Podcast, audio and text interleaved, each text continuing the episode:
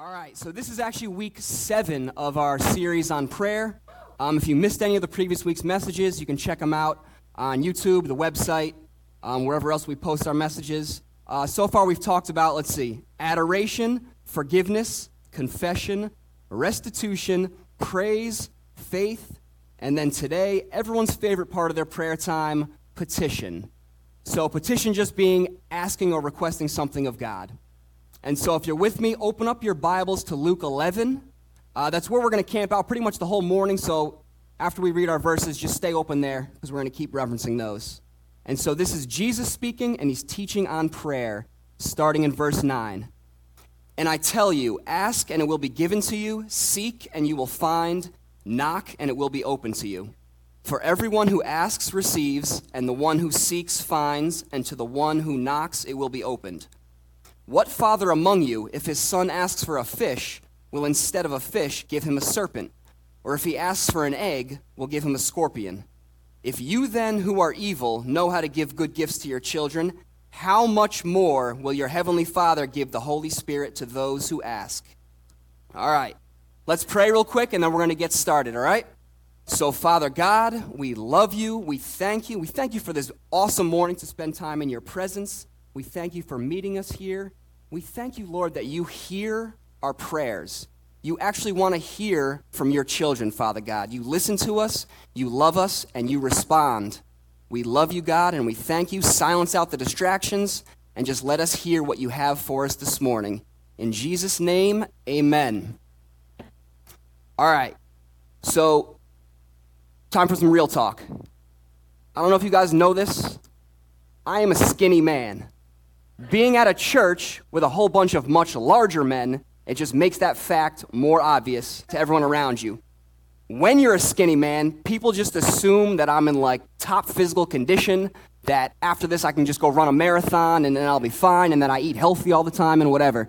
But I actually have a, a whole laundry list of health issues that I'm dealing with. So it's like it's ridiculous to the point where it's like almost comical. It's like all stuff you've never even heard of, right?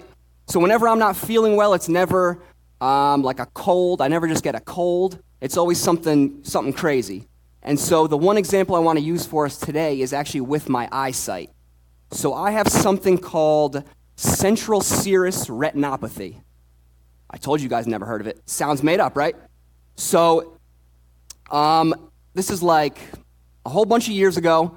I just started the job that I'm at currently now, and I had no kids at the time, I had no responsibilities, and so it made it easy to save a bunch of money. And I was going to actually get LASIK eye surgery for my eyes. They were a little bit fuzzy at the time. I was going to get that repaired. And so I was at my last appointment right before I was about to get the surgery, and I'm doing a quick eye test. They just want to make sure what your vision is so they know what to laser. And so you're looking at that eye chart with the big E at the top and then the small letters beneath it. And so when I covered my left eye, and looked at the chart, you could see around the chart, I could see that it, there was a chart, but in the middle, there was no letters. So I said, I don't, you know, I don't see anything. And the doctor was, I think he thought I was kidding or something. He's like, no, really, you know, not the E, but below. And I was like, I can't see anything. He had no idea what it was. And especially because it was just two weeks before that where I was in there getting tested for my vision and I was able to see. The blind spot wasn't there. And so I had to go to some specialist and long story short, I was diagnosed with central serous retinopathy. So it's basically um, you get like this tiny little hole in your eye, and it starts to um, fluid starts to build up behind the retina in your eye. And so if it's anywhere near the center of your eye, which is used for vision, it like blocks and distorts your vision. Well, of course, I had it in the center of my eye, so it was like a, a blind spot right there. And because I was taking steroids at the time, for another one of my health issues, for uh, an autoimmune thing that I have going on. For whatever reason, that turned it from what uh, could have been like a temporary issue into a supposedly permanent one. So this is what the this is what the doctor compared my eye to. He said, "You know how you can leave a cardboard box outside in the rain? It can still be used later on and function as a box, but it's never going to be the same. It's always going to be distorted." Like super, super disheartening news. This is like the top eye doctor in New England, and this is what he's telling me. And now, 13 years later, so that's a third of my life, I'm still praying for my healing to come. Now, what did we just talk about in those verses, right? all I have to do is ask God. All I have to do is seek and I'll find, and knock and it'll be opened. Well, I've been doing that for a long time. So what's the deal? Um, and just so you guys know, like I could have easily started this sermon with a whole bunch of answered petitions about how God has blessed my marriage and grown it and saved it, how He continues to, um, you know, just bless my family, how He's used me in mighty ways in, in missionary work, and yet I'm up here talking about my blindness. So, kind of a downer to start off our Sunday, especially after that worship set. But just stick with me, and we'll, we'll get to the good stuff in a second. All right? So, just before our verses in Luke that we read, starting in verse 9, the very beginning of the chapter is like the um, it's like the abbreviated version of the Lord's Prayer that we've all heard and said probably a million times, right? So, Father, hallowed be your name, your kingdom come. Give us each day our daily bread. Forgive us our sins, for we also forgive everyone who sins against us, and lead us not into temptation. So, the way Jesus starts off prayer is with reverence and praise for the Father, which we talked about previously. Um, and then after that, it's really just a list of petitions, right? So he's teaching us to ask for our daily bread, not just a piece of bread, but for all of our needs. He's asking for forgiveness, asking to not be led into temptation. You guys get the point. And so he then follows up this lesson with a parable and then the verses that we read previously. So we're going to get to the parable at the end of what I'm talking about today, but let's just uh, reread those verses starting in verse 9. And I tell you, ask and it will be given to you Seek and you will find, knock and it will be open to you. For everyone who asks receives, and the one who seeks finds, and to the one who knocks it will be opened. So, two short verses, but there's a whole bunch of things that like just jump right out when you read those two, right? So Jesus didn't suggest that we petition the Father in prayer. He commands it. So God wants you to go to him with your needs. So don't be shy and think he doesn't want to hear from you. He wants you to go to him and petition.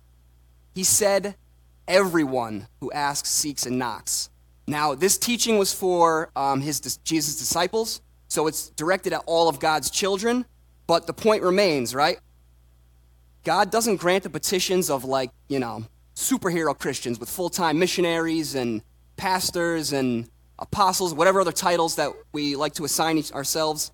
It's for all of God's children. Number three, Jesus gives us three commands: ask, seek, and knock. Well, attached to those three commands are six promises, because our God gives to us in abundance, right? So ask, seek, and knock.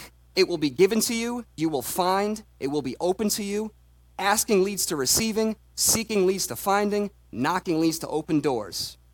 And then lastly, God makes himself accessible to his children, right? So Sherry and I have two little boys, Lucas and Noah. When daddy is with them, they have no problem asking me for anything that pops into their mind, no matter how ridiculous. If I'm in another room, they're going to come seek me out to ask. And if I'm upstairs, you know, doing my job, working on the computer, or seemingly their favorite time to interrupt me when I'm in the bathroom, they're going to come banging on the door until they, I come out and they get what they want. And so sometimes we ask God for something and we get that immediate response, right? And you can just feel his nearness and it's awesome. Other times we pray and it kind of feels like he's distant, just like there's this barricade between us and him, but we can seek him out. He hears us and we can just keep knocking. He's going to open the door because our God is faithful and he makes himself accessible to his children on every level. Amen? So, the second half of our verses, starting in verse 11. What father among you, if his son asks for a fish, will instead of a fish give him a serpent? Or if he asks for an egg, we'll give him a scorpion. If you then, who are evil, know how to give good gifts to your children, how much more will the Heavenly Father give the Holy Spirit to those who ask him? Now, I say this with all humility, but I'm a pretty good dad. And I learned how to be a good dad because I have a good dad. That's my dad right there behind my wife. Yeah. All right. Take it easy. He didn't deserve that much. but look, my dad is the man. I love him so much, but I got some bad news for you, Papa. So, despite all the good gifts that he's given me over the years the love, the quality time, the wisdom if you reread our verses right here, you're evil. But it's there, Papa. I mean, it's biblical. Jesus said it. It's not me. So, accept it. Um, but look, you know, Jesus isn't sugarcoating anything here. He didn't say, like, you who make some mistakes. He didn't say, you who, I don't know, sins on occasion. He said, you who are evil. And what Jesus is really trying to get across to us is, in comparison to our God, who is so holy and so pure, anything else in comparison is evil. Amen? So, again, if my dad and I, who are evil, can give good gifts to our children, how much more does your Heavenly Father want to give to you? And so, whenever we pray, you always got to keep that at the forefront of your mind of who we're praying to. So, just like Jesus taught us in the beginning of the Lord's Prayer, we're not praying to this distant celestial being who's just out in the cosmos there. We're praying to our Father. So, for all you parents out there, you know that your hearts are tethered to your kids, right? So, when they're down in the dumps, you're down. If they're up and having a great day and happy, your, your heart is full of joy. Well, where do you think that connection comes from? You were created in the image of God. So, in the same way, his heart is tethered to his children, to us.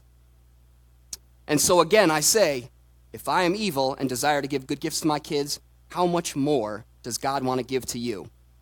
But we're not just talking to a father here, we're talking to the, the heavenly father who is omnipotent, meaning he's all powerful. So Ephesians 3:20, to him who is able to do far more abundantly than all that we ask or think. He created the whole universe. Of course he can answer whatever little prayer you can throw out there, and far above and beyond what you can even imagine.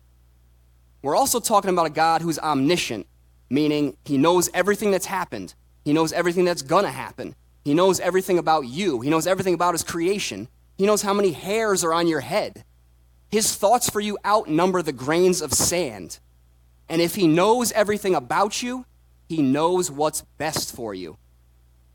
So, look, if I gave my boys everything they asked me for, I mean, we'd be like, we'd be homeless, sleeping in the parking lot of the trampoline park on top of a pile of candy and Pokemon cards.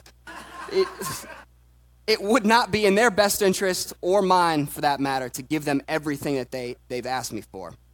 Um, so, upon initially hearing Jesus' words that we just read in Luke, right, or the verses like in um, John 14, 13, whatever you ask in my name, this I will do, that the Father may be glorified in the Son. If you ask me anything in my name, I will do it. Doesn't it kind of sound like God's just going to hand over like whatever we solicit him for? If you just take those verses at at their word and not kind of understand the context. Petitioning God is not like, uh, you know, logging into Amazon and just clicking on a few things and then boom, it's waiting for you at your door. And if you really think about it, thank God that that is not how it works. Because sometimes in your earthly wisdom, you may think you're asking for a fish, but if you received it, it would have been a scorpion or it would have been a snake. And if you asked for an egg, it would have been a scorpion. Right? So for example, like, like where would you be if, uh, if God gave you that mansion that you declared as, oh, that's the house I'm going to live in someday? In like an underwater mortgage? Bankrupt, maybe? For, all right, for all the men, where would you guys be if God gave you that wife that you knew was the one back when you were like an idiot high school kid? Divorced? I don't know. Or just in an incredibly unhappy marriage? Um, where would you be if God gave you that job you thought you needed so badly? Like maybe financially better off, but just full of anxiety and having no work life balance. So that takes us to our first point for today. God gives by his wisdom, not your wants. A good father doesn't give his children exactly what they ask for, but sees the deeper need behind their request and will respond with what they should have asked for if they knew all that their father does. That was a long sentence. Grammatically, it's garbage, but there's good stuff in there, so I'm going to read it again a little slower for you. I'm going to break it down. A good father doesn't give his children exactly what they ask for. He sees the deeper need behind their request, and he will respond with what they should have asked for if they knew all that their father does. So it's bedtime in our house. My boys asked me to give them a package of Oreos. They might get like a, a healthy snack or something, or Noah will always get his milk, but they're not going to get some, some junk food. As a father with a bad gut, and like a bunch of fillings in my teeth, I know what's best for them. I'm not giving them that garbage. So you see what I'm saying? Like God can't give us exactly what we ask for because he wants the best for us. Right? He knows all the ramifications of what would happen if he did give you what you thought you needed. So this is like the best example I could find or could think of in the Bible. The night before Jesus was going to be crucified, he's praying in the Garden of Gethsemane, right? To the point, God had just showed him what he's about to experience, and he's under like such like stress and pressure that he's like he's sweating blood and he's crying out to the father my father if it be possible let this cup pass from me. Nevertheless not as i will but as you will. Well we know what happened next. Jesus went to the cross. He did drink the cup of the father's wrath the cup that we filled up with all of our sin and rebellion he suffered the punishment that we deserve. Well there's some verses in, in hebrews 5 that references uh, this night where jesus is praying. In 5 verse 7 it says in the days of his flesh jesus offered up prayers and supplications with loud cries and tears to him who was able to save him from death and he was heard because of his reverence. Right?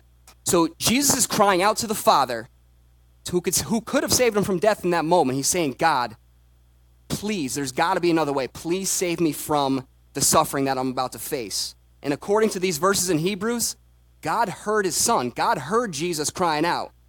And yet, he didn't give his son what he was asking for. He couldn't because there was no other way. The father knew what was truly needed in that moment, and we can see what happened in the verses after that, starting in verse 8. Although he was a son, he learned obedience through what he suffered. And being made perfect, he became the source of eternal salvation to all who obey him being designated by God a high priest after the order of Melchizedek. So, because he suffered, because the Father allowed to happen what needed to happen, Jesus is now seated at the right hand of God, seated in glory, and all of us who obey have received eternal life, eternal salvation. Hallelujah. So, where would we be if the Father did grant Jesus' petition in that moment? Right? God knows his children he knows what we need and He keeps His promises. Do you guys believe that? Have you ever had a prayer that felt like it was unanswered? Do you truly believe it? Because when our prayer is like delayed, like my healing is, or it doesn't come in like the way that you were hoping for, do you truly trust that God's will is best for your life? That's your homework for tonight. Pray about that and really think where is your heart at right now with our God? Right? So I mean, where would I be if God healed my eye the first time that I prayed for it, right? I wouldn't have appreciated it nearly as much then as I'm gonna when He does heal me of what doctors have called incurable. And I spent all these years. And I know for a fact as well, if my life was nice and cushy and everything was smooth, I wouldn't have spent nearly as much time in prayer with God seeking His face. Amen? So there have been seasons where I've been super faithful and I, you know, I knew that my healing was around the corner. There have been seasons where, you know, I would, I've not been faithful. I lost belief that, that what was coming was, that God promised me was going to come, that God didn't even hear me. But through it all, there's a bunch of lessons. And that takes us to point two. Unanswered prayer shifts our wants to shape our hearts. So in um, 2 Corinthians 12, this is Paul talking. He's talking about the, the thorn in his flesh, right? So a thorn was given me in the flesh, a messenger of Satan to harass me, to keep me from becoming conceited. Three times I pleaded with the Lord about this, that it should leave me. But he said to me, My grace is sufficient for you, for my power is made perfect in weakness. Therefore, I will boast all the more gladly of my weaknesses, so that the power of Christ may rest upon me. For the sake of Christ, then, I am content with weaknesses, insults, hardships, persecutions, and calamities. For when I am weak, then I am strong. Now, this is the Apostle Paul praying, right? He's one of the most powerful men of God to ever walk the earth. He wrote a third of the New Testament. You'd think, like, if, if God's going to answer anyone's prayer exactly what they asked for, probably going to be this dude. Well, three times Paul asked God to remove the thorn in his flesh. He asked, he sought, and he knocked. He wanted the thorn taken away so he could be more powerful in ministry, which he had like a good motivation behind his prayer, right? It wasn't like he's being selfish or anything. But God didn't give him what he wanted. God taught Paul through this that his grace, God's grace, is sufficient. So instead of Paul becoming more powerful in ministry, like he was hoping, God saw the deeper need behind his request, and it was instead in Paul's weakness that Christ's power could shine through. Unanswered prayer just completely flipped Paul's perspective, and it kept him humble so he could better represent Jesus to all that he encountered. Now, the more time that I've spent seeking and knocking in prayer, the more God's been able to reveal himself to me, and the more my perspective has changed and my, my wants have shifted with that. So, another quick testimony is like a handful of years ago, I don't know, maybe seven years ago or so, I went on a 24 hour retreat at the We Want More house in Bridgeport. If you've never heard of We Want More, I don't know, write that down, Google them later, and then sign up for the, the first retreat they have available. It's just a ministry uh, led by a whole bunch of people that intimately know Jesus. And so I'm sitting there, I'm talking to this brother, uh, this guy Bruce, about my eye, and I was saying, you know, I've really been like questioning my heart when I've been praying for, for my vision. And so if you know anything about me, baseball is by far my favorite sport. I love to play baseball, but without good vision, you can't hit a good pitch, and you definitely can't react in the field to make a good play. And I just missed playing ball, very simply. And so I'm thinking, you know, maybe I didn't get my healing yet because I was kind of being selfish about it. Like I wasn't praying it because I wanted to glorify God in it. I just wanted to, to play baseball. And, you know, maybe God's just punishing me for having bad motivations. That is bad theology. That is not true. So Bruce, he, he like just, he's like this gentleman God. He gently corrects me. And then he said words that I'll, I'll never forget. The Father enjoys his Son. God enjoys watching you play. Now, that might not mean a lot to you guys, but that was like the exact thing that I needed to hear in that moment. And so we talked a little bit more about healing and you know how sometimes it comes instantly, sometimes it, it's delayed and, and whatever. But really that brought like a whole deeper level of love for, for my God. So Psalm 37 says, The Lord directs the steps of the godly. He delights in every detail of their lives. Though they stumble, they will never fall, for the Lord holds them by the hand. God delights in me, like a sinful, selfish, prideful wretch like me. And like my eye is now, my view of God at that time was warped. God took well, like my physical blindness and he used it to speak a truth to me through of my spiritual blindness that I had to how good he really is. So God took unanswered prayer and shifted my heart's desire, not just to be healed, but wanting a deeper relationship with him. Amen? Now, on the other hand, sometimes you're in prayer and God reveals something you maybe, you know, didn't want to hear. So it was a few years back again, and I'm praying and I'm, I'm like laying it out for God. I'm giving him the whole case, point by point, as to why he should heal me right then and there. Because, you know, God needs me to convince him to pour out his grace, apparently. In retrospect, it's stupid, but at the time, I thought I was, I was going to get my healing right then. And so I'm saying, God, right? So if you heal my eye right now, you know, I'm not going to shut up about how good you are. I'm going to be singing your praises from the rooftop. I'm going to jump up in the middle of ser- and cut pastor's sermon and just start telling God about everyone how good you are and everything. And then Holy Spirit ever so gently reminded me, shouldn't I be doing that anyways? Oh my gosh. It was like a dagger to my soul. It was unenjoyable. But look, apparently in my mind, Jesus saving my soul from eternal damnation, that wasn't enough for me. God saving my brink from the, from the brink of collapse, my marriage, uh, that wasn't enough for me. I needed that one more blessing before I was going to then, re- then really, I'm going to glorify your name, right, God? Oh my gosh. Sometimes being in the presence of a holy God really exposes the darkness in your heart that you didn't know was there.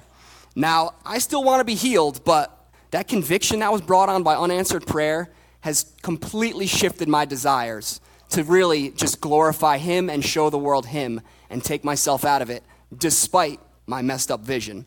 So, one thing I got to clarify though I am not viewing my health issues as the thorn in my side, like Paul, that God's not going to remove. Paul pray, prayed three times, and God told Paul the thorn was going to remain. I've prayed a thousand times for my healing, and I've yet to hear that word spoken to me by Holy Spirit. Okay? So I'm going to see my healing come, and I'm going to come up here and I'm going to tell you guys about it when it does happen. It's just delayed a little bit. But you guys, do you see what I'm saying though? Like what we might view as unanswered prayer, it's actually God. Um, it's actually God giving us exactly what we needed, and completely reshaping our heart as a result. So Isaiah 40, 31, but they who wait on the Lord shall renew their strength. They shall mount up with wings like eagles, and they shall run and not be weary. They shall walk and not faint. So, all right, let's shift the conversation a little bit. I just spent your entire morning talking about unanswered prayer and how I'm not healed yet and totally bringing down the mood of the room. Let's start talking about some answer, answered petition. Amen? So, We've already talked in the past few weeks about the keys to answered prayer. So, coming to God in thankfulness and in gratefulness, coming with a clean, repentant heart, and coming in faith. If you don't believe what you're asking for can come, it's not going to come. But there's one other key to petitioning God that's in our parable um, that I mentioned earlier, back in Luke. So, starting in Luke 11, verse 5. And he said to them, Which of you who has a friend will go to him at midnight and say to him, Friend, Lend me three loaves, for a friend of mine has arrived on a journey, and I have nothing set before him. And he will answer from within, Do not bother me. The door is now shut, and my children are with me in bed. I cannot get up and give you anything. I tell you, though, he who will not he will not get up and give anything because he is his friend, yet because of his shameless audacity, he will rise and give him whatever he needs. So, for some quick background on this parable, um, in these times, it was likely that the, the friend lived in, or the whole family lived in like just like a big one room house. Um, typically, the whole family slept together. Um, and like a, it was like a raised wooden structure because beneath that is where all the, the animals slept. And so if you wake up one person, you're waking up the whole household, including the animals. Now, despite the inconvenience that that might cause, though, it would also have been uncommon for the neighbor to really have been turned away. Like honor and hospitality back then were very important parts of the culture, and so the homeowner would have no doubt just felt compelled to open the door and help out his buddy. And he wouldn't have wanted to bring like any dishonor onto his household, and really just simply would have wanted to honor his, his friendship with the guy. And so the parable on prayer is not to say that God is the homeowner, then he's, he's like bothered by us coming to him in prayer. We already talked about that. He wants us to come to him with our petitions. It's really to say the homeowner, though he was super annoyed in that moment, still ended up giving the friend what he was asking for. So, how much more will the Heavenly Father give us? We already talked about that as well. So, here's what I want to focus on it's those two words at the, in that last verse shameless audacity. So, seemingly every Bible translation had a different way of translating that um, persistence, impudence, importunity. I don't even know what that one means. Boldness, shamelessness. Um, so, really, the reason, usually we go with the ESV translation up in here. I went with the NIV because it said shameless audacity, more so because I didn't understand what that meant. I didn't like it when I first read it. I said to Sherry a couple times, like, I'm trying to use this parable in the sermon I'm doing. I hate this parable. I don't get it. I don't understand shameless audacity and how that works out. But, and if you think about it, right? on paper, shameless audacity isn't really, or doesn't, it doesn't come across like a positive thing. So, all right, so I work at a, a financial firm down in Greenwich, right? The owner of our company, um, he was, he might still be, I'm not really sure, the richest man in Florida. So, shameless audacity is like if um, tomorrow morning I went to work, I marched into his office, and I was like, you know, hey, hey, bro, hey, my man, you know, I know you got a few billion in the bank. I saw you come in this morning in that Rolls Royce of yours. Yo, let me get that. And I just hand, held up my hand like expecting he was going to put some keys in there. That sounds ridiculous. Shameless audacity is like, it's essentially like an over the top, persistent boldness with just no fear or regard for what the consequences are. So, again, my initial reaction when I read this parable, I was like, this is nonsense. Like, we should revere God. We are undeserving of his presence and his blessings. We need to come into prayer humbly. And I wasn't, I wasn't wrong.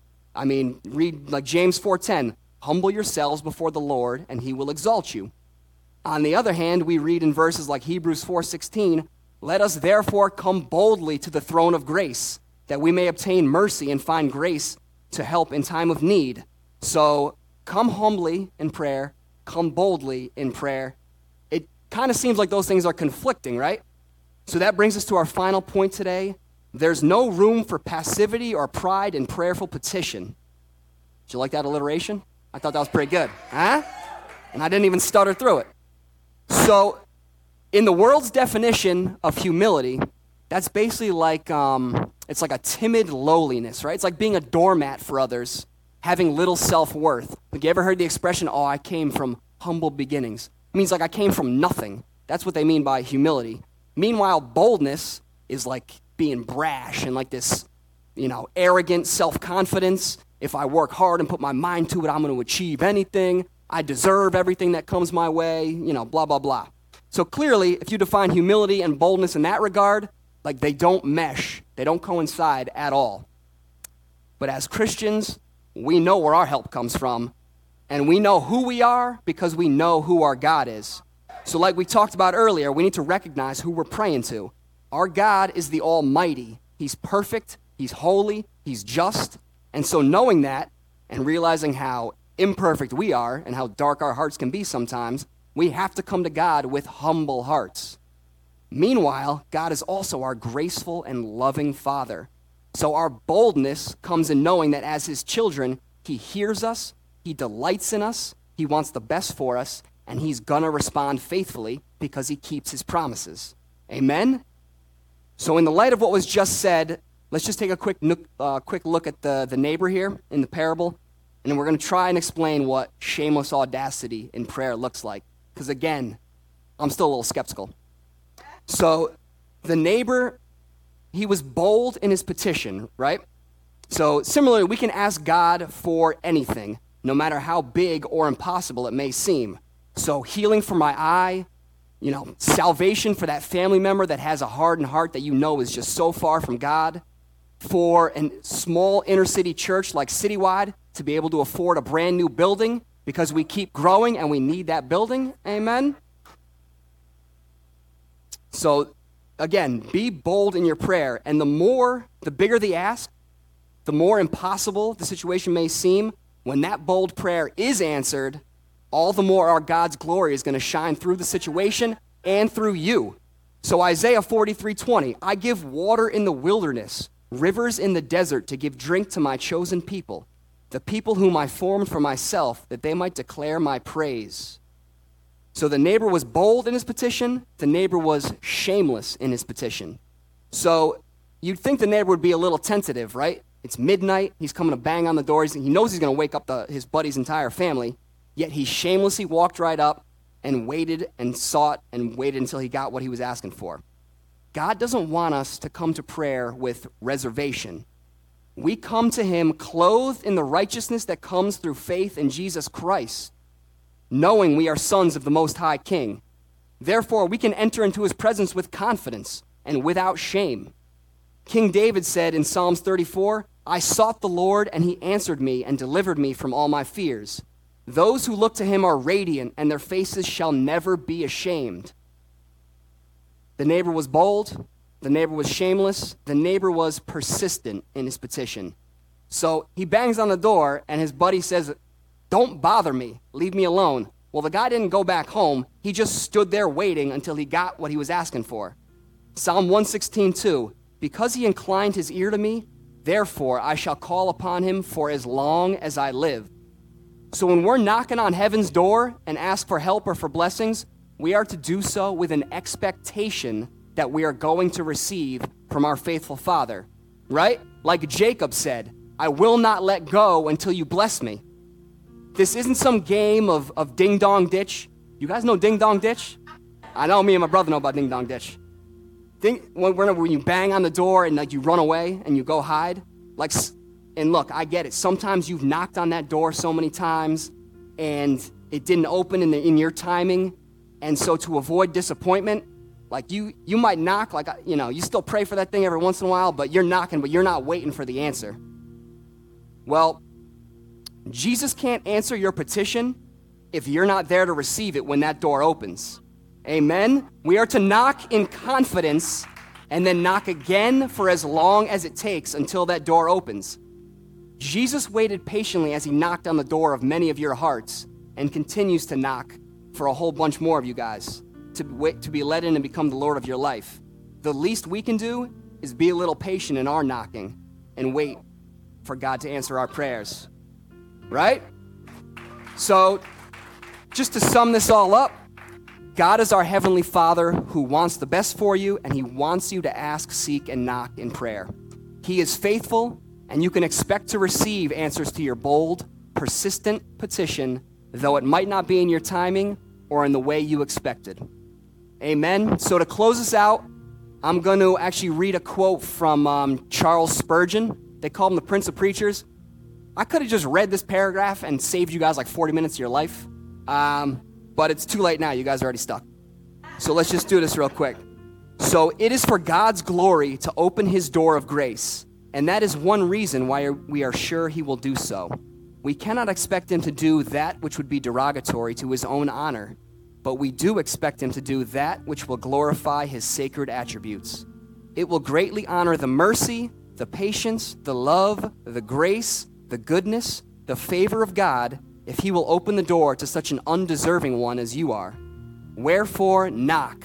Knock since God delights to give. Knock at a door which every time it turns on its hinges unveils his greatness. Knock with holy confidence at this present moment, for it shall be open to you. It is a door which may seem closed, but because it's a door, it must be capable of being opened. Amen? So, all right, if everyone could just stand up with me. All right, for the next moment or so, I'm just going to ask if you guys can just close your eyes. And I want you to think what is that one petition that you've been seeking God for? What is that one cry of your heart that feels like an unanswered prayer? What is that one thing that you need? Is it a healing in your life like me? Is it for salvation for that friend?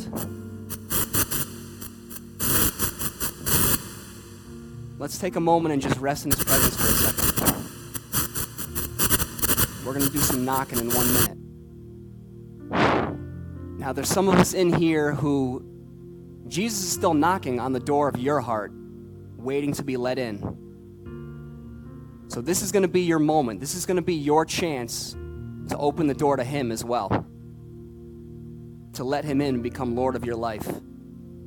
Those verses where it says Jesus is knocking, actually, in Revelations, those aren't, it's not even for unbelievers, it's for believers in the church of, uh, I think it was Laodicea, who were considered lukewarm in their faith. They knew Jesus, but he wasn't let in fully into their heart. He wasn't let in to become truly the Lord of their life, to fully take over. So we're going to pray in a second for everyone in this room. We are entering into 10 days of prayer, 10 days in the presence of God. We are going to come expectant of what He is going to bless us with, expectant that He is going to move expectant that lives are going to change. So let's pray. Father God, we love you. We come before you humbly today.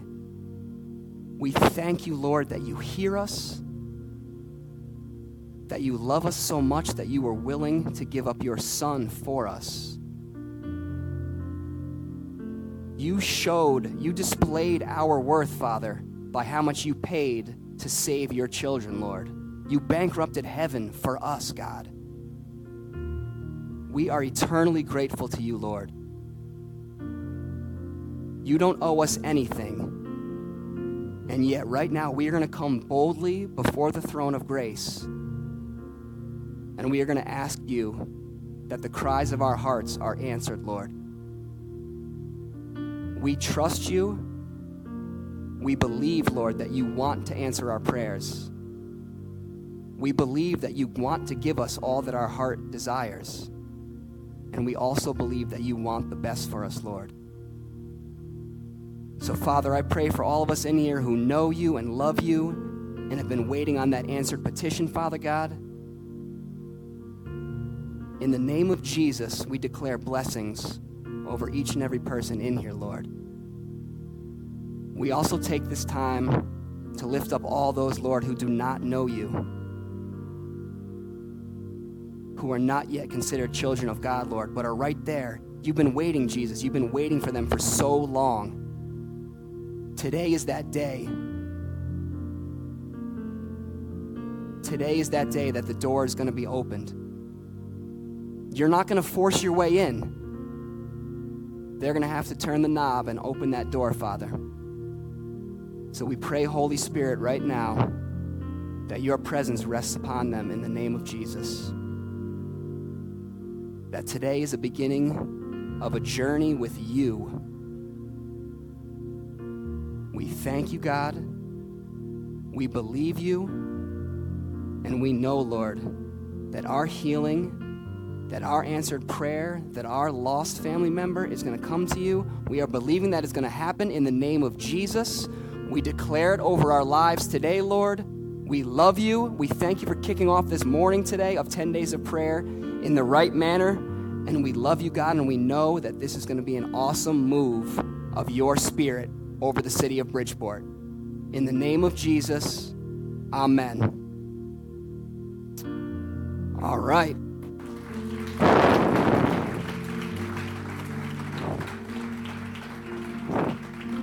With that said, thank you guys for coming this morning. Thank you for your support. And get out of here because it's almost time for the next service. Amen.